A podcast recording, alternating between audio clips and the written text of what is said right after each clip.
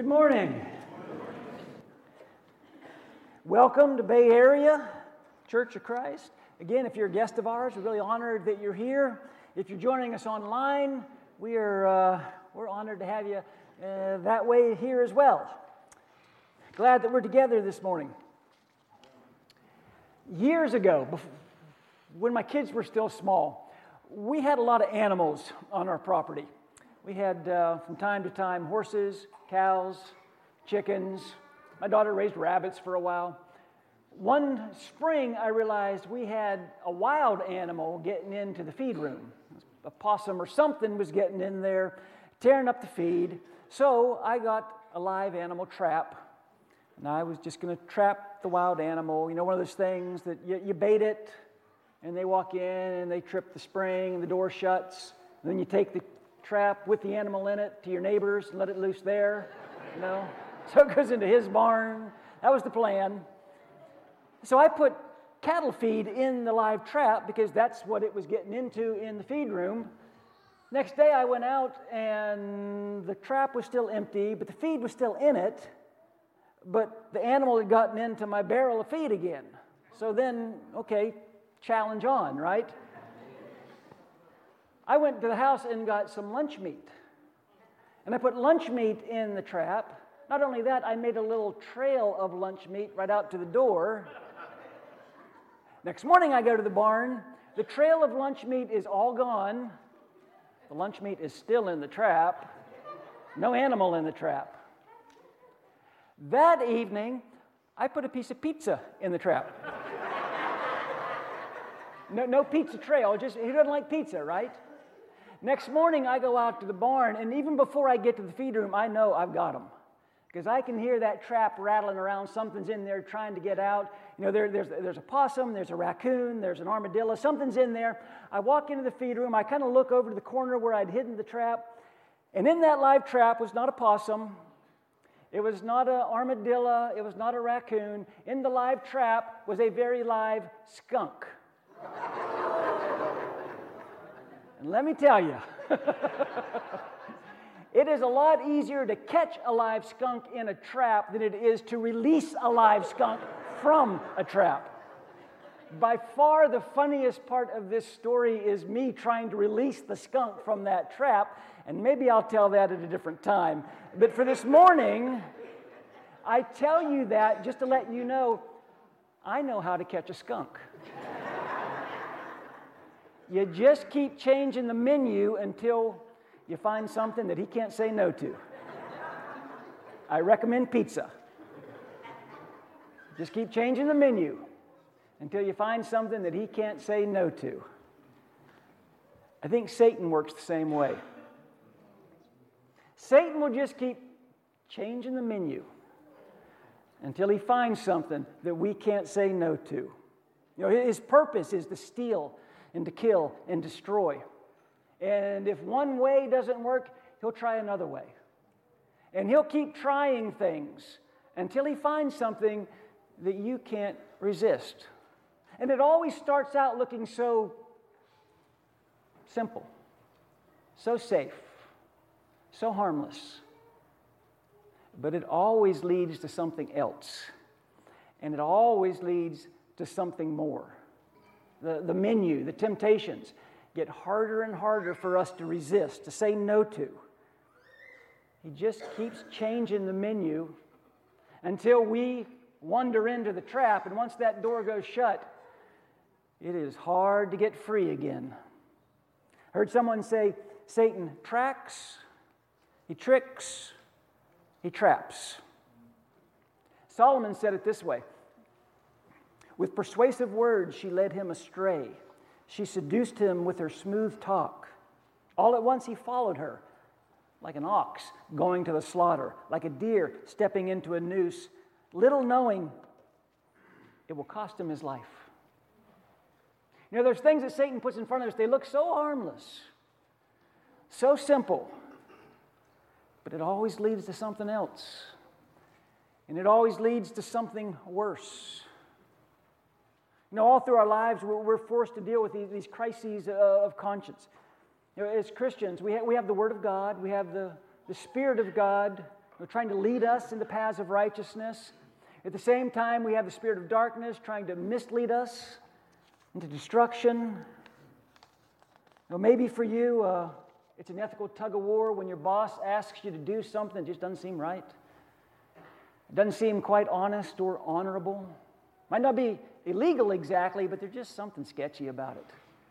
But you know, if you don't do what your boss is asking you to do, then you know it's going to change the dynamics of the workplace, and maybe that next promotion is not going to go to you. Maybe it's the tension that you feel when that coworker keeps flirting with you. And you're married and they're married. And you know it's not right.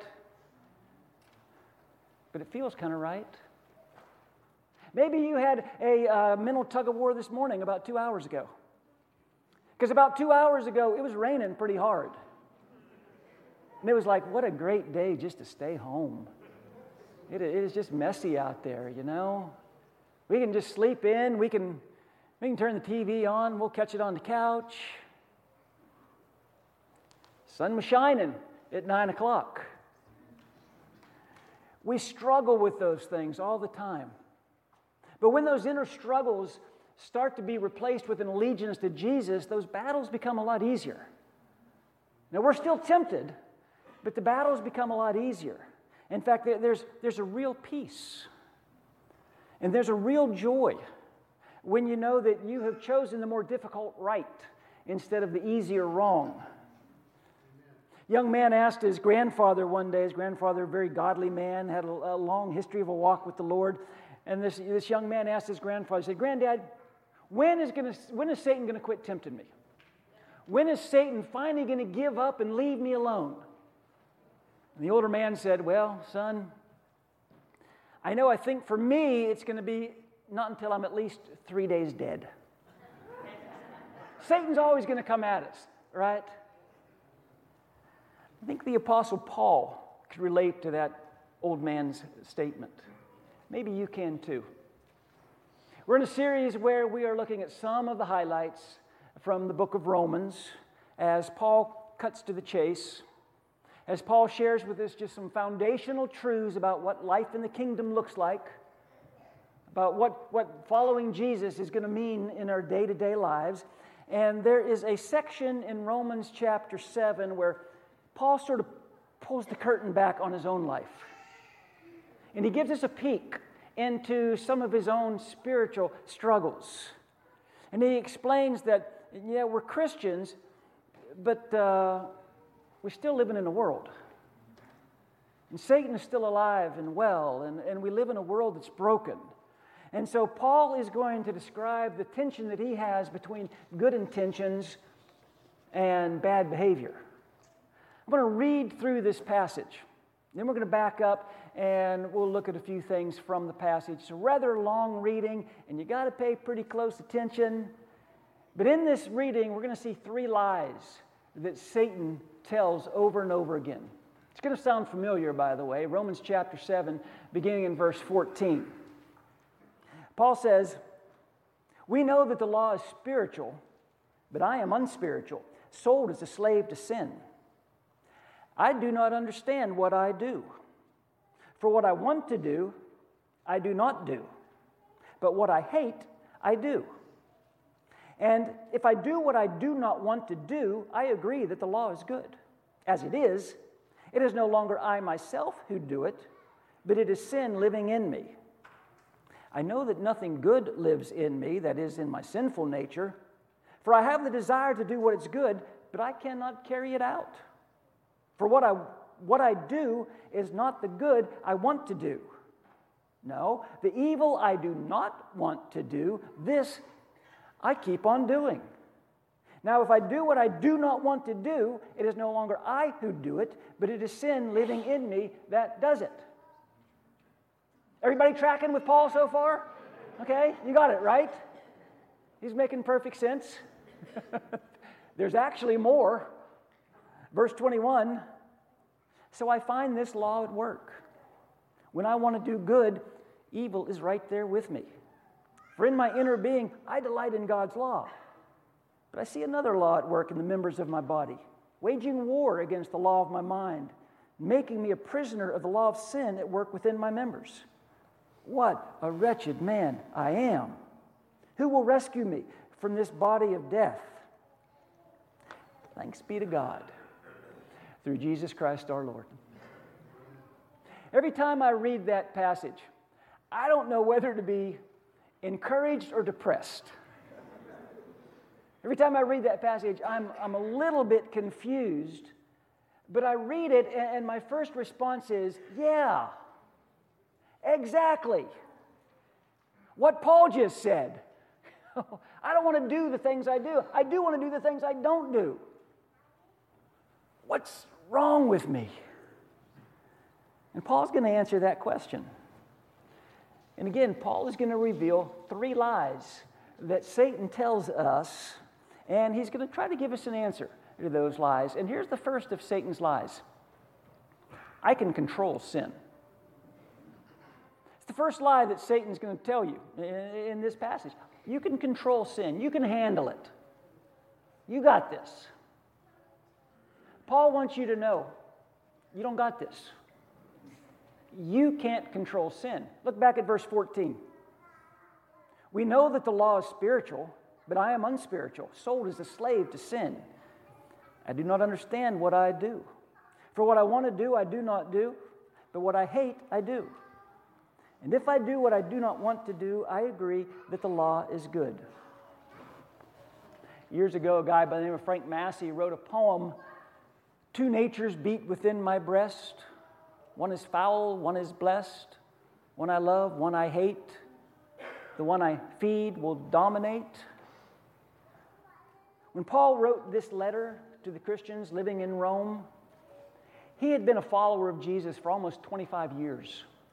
He's not this babe in Christ. He's not a new convert. He's not a young Christian. He'd been a follower of Jesus for a long time. And the struggle that Paul has isn't knowing right from wrong. Paul knew right from wrong. I mean, no one knew the law better than Paul. This wasn't a battle of what's right and what's wrong, this was a battle of control. What is going to control Paul? I want to do what's right, but I don't do it. Instead, I, I, do the very thing I hate. Have you ever acknowledged the fact that there are certain sins that you just seem to be drawn to? I mean, there's certain things in your life that Satan knows you're going to react and respond to. And you just kind of find yourself going back to that same thing, those same issues, making those same mistakes. It's different for everybody. I mean, you've got your struggles, I've got mine. But maybe it's an action. Maybe it's an attitude. And every time that wheel turns around, Satan tells you again, you can handle this. You can do this. You're not going to go too far. It's not going to lead to something else. It's not going to lead to, something worse. But if you really could handle it, you wouldn't keep making the same mistakes over and over again, right? You know, despite your sincere intentions, you keep going back to those same websites. And you keep flirting with that person that you're not married to. And you keep harboring this resentment towards you know, that same individual. You keep waking up with a hangover you know, every Sunday morning. And it's not that you didn't know right from wrong. It's not that you didn't know what you were doing was wrong. It's just that you believed once again, I can handle it. It's not going to go too far. I know when to stop. I, I know when to change. And then you get to the other side and you look back. I didn't stop. And here I am dealing with it all over again. And it, it begs the question what's it going to take? What's it going to take before you acknowledge, God, I can't control my sin. By myself, I can't. I can't do it on my own. I need help. Here's a second lie that Satan will tell you regarding sin, and that is I can overcome sin. I can conquer sin. Again, that's a lie straight from Satan because you can't conquer sin. You can't overcome sin. Look at verse 17. As it is, it's no longer I myself who do it, but it's sin living in me. I know that nothing good lives in me, that is in my sinful nature, for I have the desire to do what's good, but I can't carry it out. For what I do is not the good I want to do. No, the evil I do not want to do, this I keep on doing. Can't you almost feel Paul's frustration through the pages here? Can't you get a sense of, of, of, how honest Paul is being with himself? And how honest he's being with us as well? Paul says, Listen, I know what I'm capable of. And it scares me a little bit. I, I know the struggle that's going on in my mind, I know the struggle that's going on in my heart. Prophet Jeremiah would say this The human heart is most deceitful and desperately wicked. Who really knows how bad it is? We foolishly tell ourselves, I can overcome sin. But we can't overcome sin, not on our own. Go back to Romans chapter 7, verse 20. Now, if I do what I do not want to do, it's no longer I who do it, but it's sin living in me that does it. Paul understands the, consequences of concealment when it comes to sin. Paul understands how dangerous it is to hide sin, to push it aside, to, to marginalize sin, to dismiss it. He knows it's going to destroy him if he does that. And again, we think, you know, I can manage this. I've been hiding this sin for a long time. No one knows. No one needs to know. And we get to where we start to rationalize our sin. And then pretty soon we'll start to justify our sin. But again, there's this, there's this tension, there's this struggle. And so what we end up with is this false facade of everything's great. My life is wonderful. But inside, I'm, I'm dealing with this sin. So now, not only am I dealing with the sin, now I'm dealing with the shame of trying to act like I've got it all together. Now I'm dealing with the embarrassment of trying to hide a sin. That hypocrisy keeps trying to get me to say, I can handle this, I, I, I can overcome this all by myself. Alcoholics Anonymous has a saying that you are only as sick as your secrets. So, what sin are you hiding? I can control sin. I can overcome sin. And then here, here's one last lie from Satan I'm immune to sin. There's no pattern, there's no problem, can't hurt me, can't touch me. That's what we tell ourselves, right? This isn't going to affect me. It's not going to affect anyone else. There are lasting repercussions of my actions. It's not going to get more, it's not going to get worse. I mean, everybody sins, right? Verse 21. So I find this law at work. When I want to do good, evil is right there with me. For in my inner being, I delight in God's law, but I see another law at work in the members of my body, waging war against the law of my mind and making me a prisoner of the law of sin at work within my members. You know, usually when we think of sin, we think of my sin and your sin. And there's a difference, right? Your sin's worse than my sin. That's the difference. At least that's what we tell ourselves. You know, uh, yeah, uh, yeah, I make mistakes, but I'm not as bad as that person. And my sin isn't really that big of a deal. And we sort of minimize the effects of sin, you know, we rationalize it away. Yeah, I had to tell a white lie, but, you know, no harm, no foul. Um, I didn't commit adultery, I had a moral indiscretion. You know, I'm not addicted to anything, I just, I have some struggles. I'm not taking God's name in vain. That's just the way everybody communicates these days. But if you back up one chapter into Romans chapter 6, the adjectives that Paul uses for sin are words like evil and wicked. And the noun that Paul most uh, associates with sin is the noun death. That's how seriously God takes our sin. And of course, the Apostle Paul is being very honest about this, but he's not the only one. He's not the only one in Scripture, you know, let alone in the world. Everybody, all, all, these, all these heroes and non heroes in Scripture, they all struggled with the same thing. Go back to the very beginning Adam and Eve. God says, one rule don't eat the fruit of that tree. Let's eat the fruit of that tree. Jonah. Jonah was such a racist, he didn't want the people of Nineveh to be saved. He would rather sit in the shade and watch them all be done away with. Yet the New Testament, the very end of Jesus' life, you've got Judas and Peter. Judas is going to betray the Savior. Peter is going to deny knowing his Lord. It's always easier to point out sin in someone else's life. But we're usually pretty blind to sin in our own lives. But at some point, we've got to come clean with God.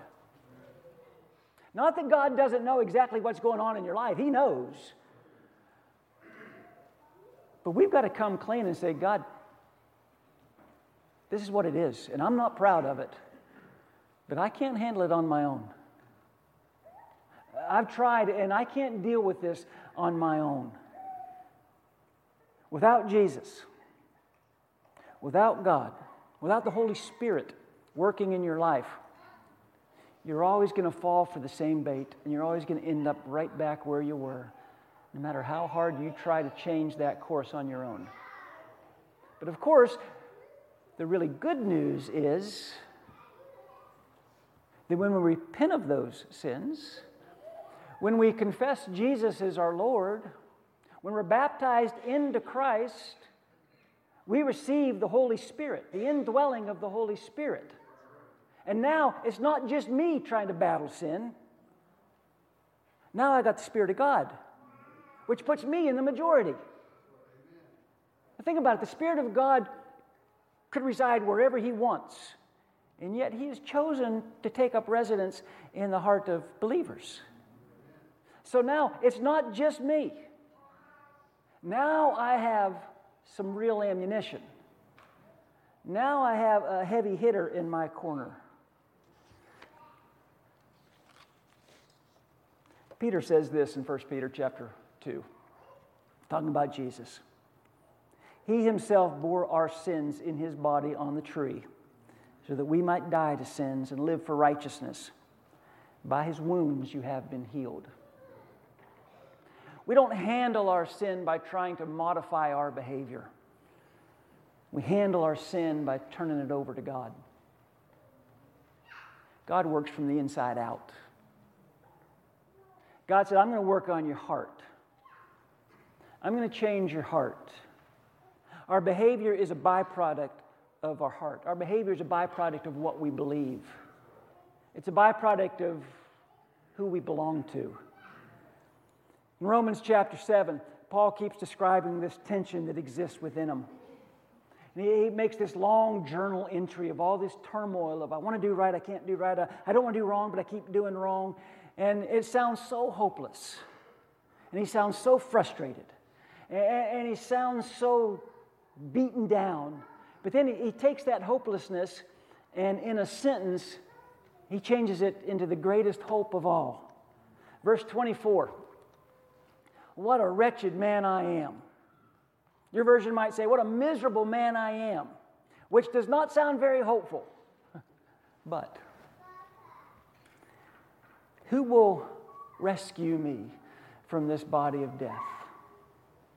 Paul asked the question Who will rescue me? And then he answers his own question Thanks be to God through Jesus Christ our Lord. Who will rescue me?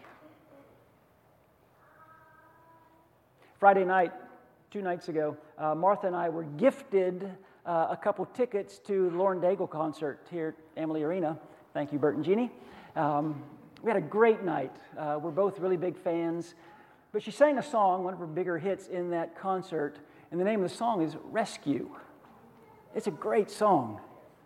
And it's God saying, I will send out an army to find you in the middle of the darkest night.